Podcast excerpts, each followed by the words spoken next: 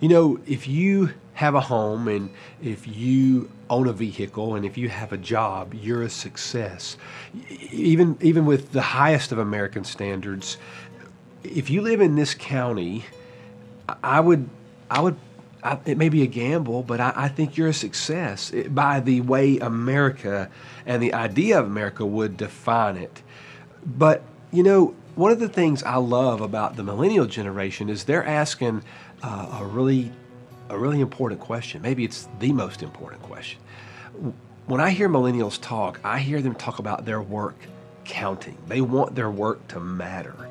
And I love that about that generation. They they they saw the, the that not necessarily having a nice home or a nice vehicle or even a good job title, all that's good, but it may not have necessarily meant anything when it came to significance. It sounds a whole lot like what you heard someone say once What does it profit a man if he gains the whole world and loses his soul? So it's one thing to succeed, but it's another thing to succeed at things that really don't matter in the end. God does want your life to count. And all through the scriptures, you see that God actually wants you to have purpose and significance. It is painted all throughout the Bible. He's made you for a reason. So if I am created for a reason, what is that reason? And if God created me for a purpose, how does that work exactly? Today we're going to talk about being faithful with your purpose, faithful with your design, faithful with how God made you. And I want you to turn to 1 Corinthians chapter 12. Hopefully, you're going to walk away with some new insights about what God thinks about you and you living with a purpose that has a significance attached to it. Now, instead of reading all of this at one time, we're going to just walk through it for a minute and we're going to start in 1 Corinthians uh, chapter 12 verse 1. And here's the simple truth.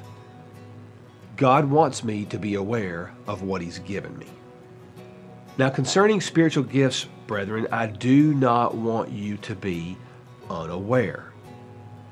It is not the will of God that you walk through your whole life unaware of what God did when God made you. But you know what I'm really fascinated by? I'm fascinated by the vast majority of people that I meet that honestly have gone years and years and sometimes decades and never really stopped their life, like put the brakes on and thought, God, what did you do when you made me? I can't imagine going through life and not knowing why he made me. People that go through most of their life, and I think that's the vast majority of people, I'm not saying it's a sin. What I am saying is I think it's a crime. Why would you ever do that? If God made you for a reason, why would you not want to know it? The second foundational truth is this God gave me gifts for the benefit of others. Notice what he says in 1 Corinthians 12, verse 4. Now, there are a variety of gifts, but the same Spirit. And there are a variety of ministries, and the same Lord. There are varieties of effects, but the same God who works all things in all persons. But to each one is given the manifestation of the Spirit for the common good. You know, I guarantee you had this happen. You, you've seen this probably many times in your life. You, you've seen people that had Im- immense talent, right? I mean, they had immense talent, but they just wasted it on themselves. I think about that every time I see like a computer hacker or somebody that, that, that you know just has all this brain for technology and they use it for selfish reasons or for the power of evil. I think about it when when I hear about people embezzling money.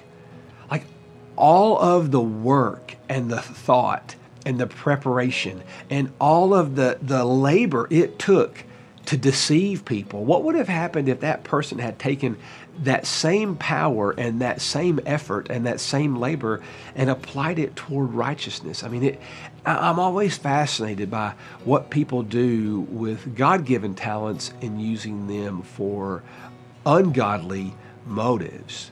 How many times have you worked with talented people and yet they were selfish. What happens? They they leave a, a, a train wreck of collateral damage. People that are selfish end up uh, pushing everybody away. People get bruised in the po- process. You know, Paul was really clear that God did give us spiritual gifts in 1 Corinthians 12, but he gave us those gifts to for the common good. That is the common good of the body of Christ and for the betterment of others. It's, it's a foundational principle. God did not give us what He gave us individually just to make our lives sweeter and richer. Here's the third principle that's really important to know God gives me specific gifts for the balance of His church body. But God has so composed the body, giving more abundant honor to that member which lacked so that there may be no division in the body, and that the members may have all the same care for one another. And if one member suffers, all the members suffer with it. And if one member is honored, all the members rejoice with it. You know, God doesn't operate in replication or imitation. He made you specifically. Now, we've all met people that thought like us and we, we gravitated to them, but but God actually made your gifts and he installed your gifts into your life for the common good of the body, but for the balance of the body. He compared the, the, the church to a human body. And it's not that we are a individual part, we are a part of a system. And when that part doesn't work, I'm telling you, like everything gets out of balance. You ever been injured? Most likely you have. Isn't it fascinating? Have you ever have you ever like torn a muscle anywhere in your core? you didn't realize how much you turn that core every day till you mess up something, right? Uh, I, I about once a year, for whatever reason, and, and I've been to the doctor many times over it, uh, but I, I'll have gout that'll pop up in my right big toe, and it, you know, I've had a family history of that, and uh, so I eat I eat around it. I eat really clean most of the time, and I do a lot of things to keep um, all of that uric acid out of my body. But about once a year, out of nowhere, it'll hit me. And you know what? You know what is the most angering thing about that? I remember the first time that happened to me. I felt like the most useless human being in the world. I remember sitting in a recliner at home, and I remember telling Michelle, like, my body works. I'm physically able. I'm strong. I have a sound mind. Uh, I have a vocabulary. I have all these things that I can use, and I can't even walk because of this stupid toe joint. I mean, it it it immobilized me. But boy, did it teach me the power of a toe. I mean, really, it it it, it made me think about this is just one little part of my body, and it's like backloading everything else. I am unable to function.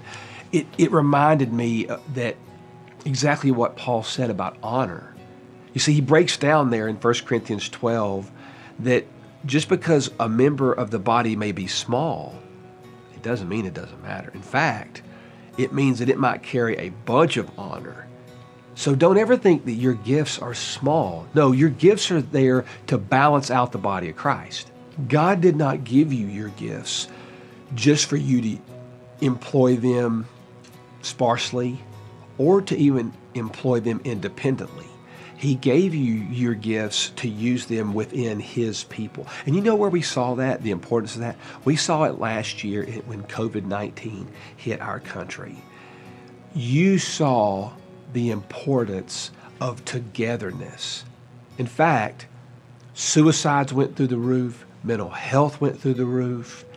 It showed us the power of together. I love what Chris Hodges, who's the founding pastor of Church of the Highlands in, in the Birmingham area, he, he said this. I thought this was such a great insight. The first problem in the Bible wasn't sin, it was solitude. He wasn't talking about sin. He said the first problem. And, and right out of the gate, what did God say? It's not good for man to be alone, right? So like last year we did have to physical distance but but that word social distance man we were created as social beings.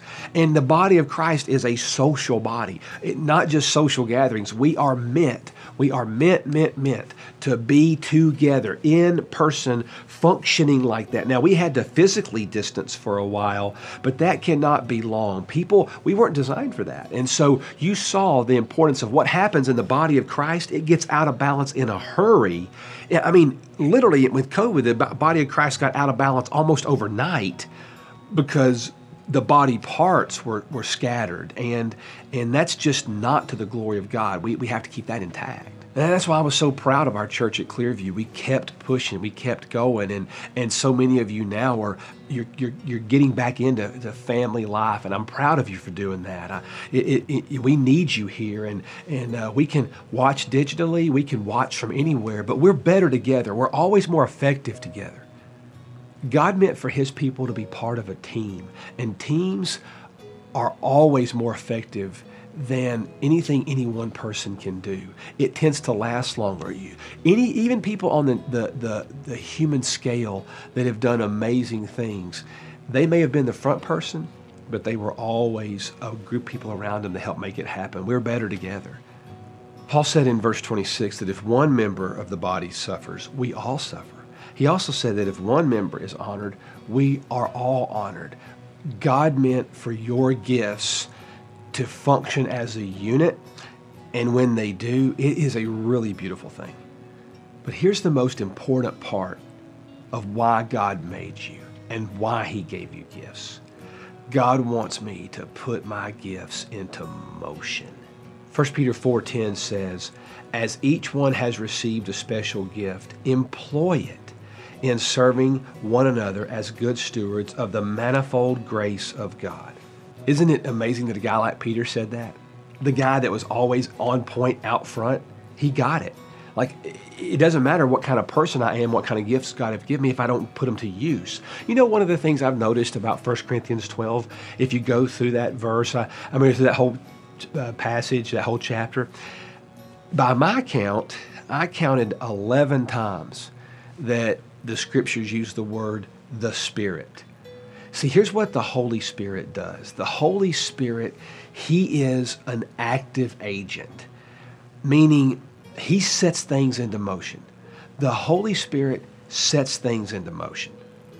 The Spirit produces results. He energizes it. He's the battery behind what we do. You know where we're experiencing that right now? Some of you have, have, have seen this firsthand. There's been many of you that are men at Clearview who you have stepped out in the last year and you have launched small groups around your passion and your purpose.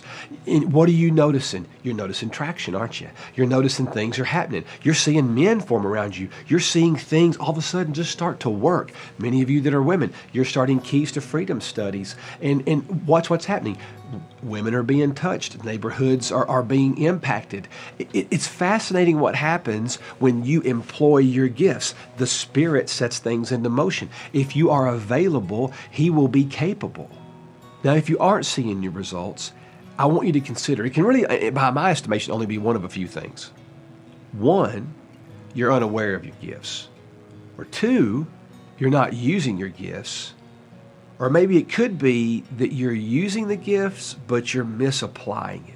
And a lot of times I've seen people do that. They, they're using their gifts in the wrong way or they're just in the wrong spot right uh, i see it all the time in sports you got somebody who who's a third baseman but really they're better in the outfield or you see somebody who who is having to be in sales but really they were meant more for operations you know sometimes your gifts are they're frustrated because you're, you're putting them into use in ways God just didn't design you to do it. So check that, and sometimes that can be the, the, what's what's going on if you're not seeing the Spirit produce the results, because the Spirit is a producer. So you should be seeing fruit coming from your efforts. You know, this week when I was thinking about it, eh, the thought just kind of came to me.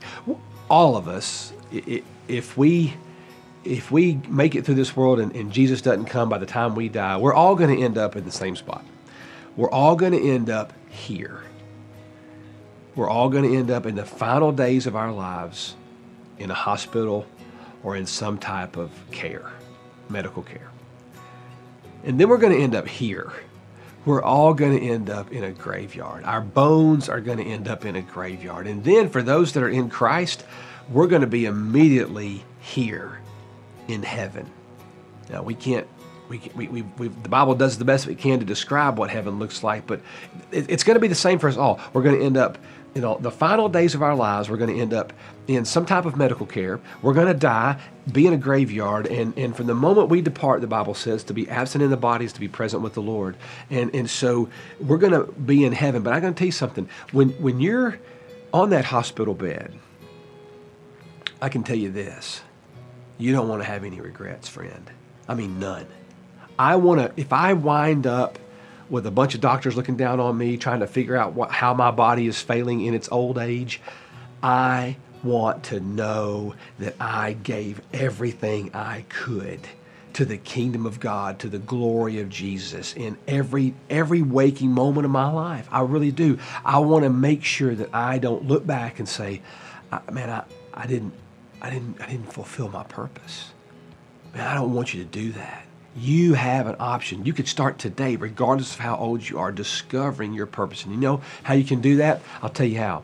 When you leave this room, you can go to our hub, and there's going to be one of our ministers there, and we have this thing called Starting Point. You can start with Starting Point, and if you and that tells you all about what we are as a Christian church. And second, if you've done that, you can go through Place. Place is it walks you through your life experiences, your disc profile, it go it, it walks you through your abilities. It is it is a filter to help you discover how god made you and how god wants to use you. And i'm telling you place can bring freedom into your life. So that's what i want to challenge you with today friend is to live for the power of god working through you. Find your purpose and go do it. Be faithful with your design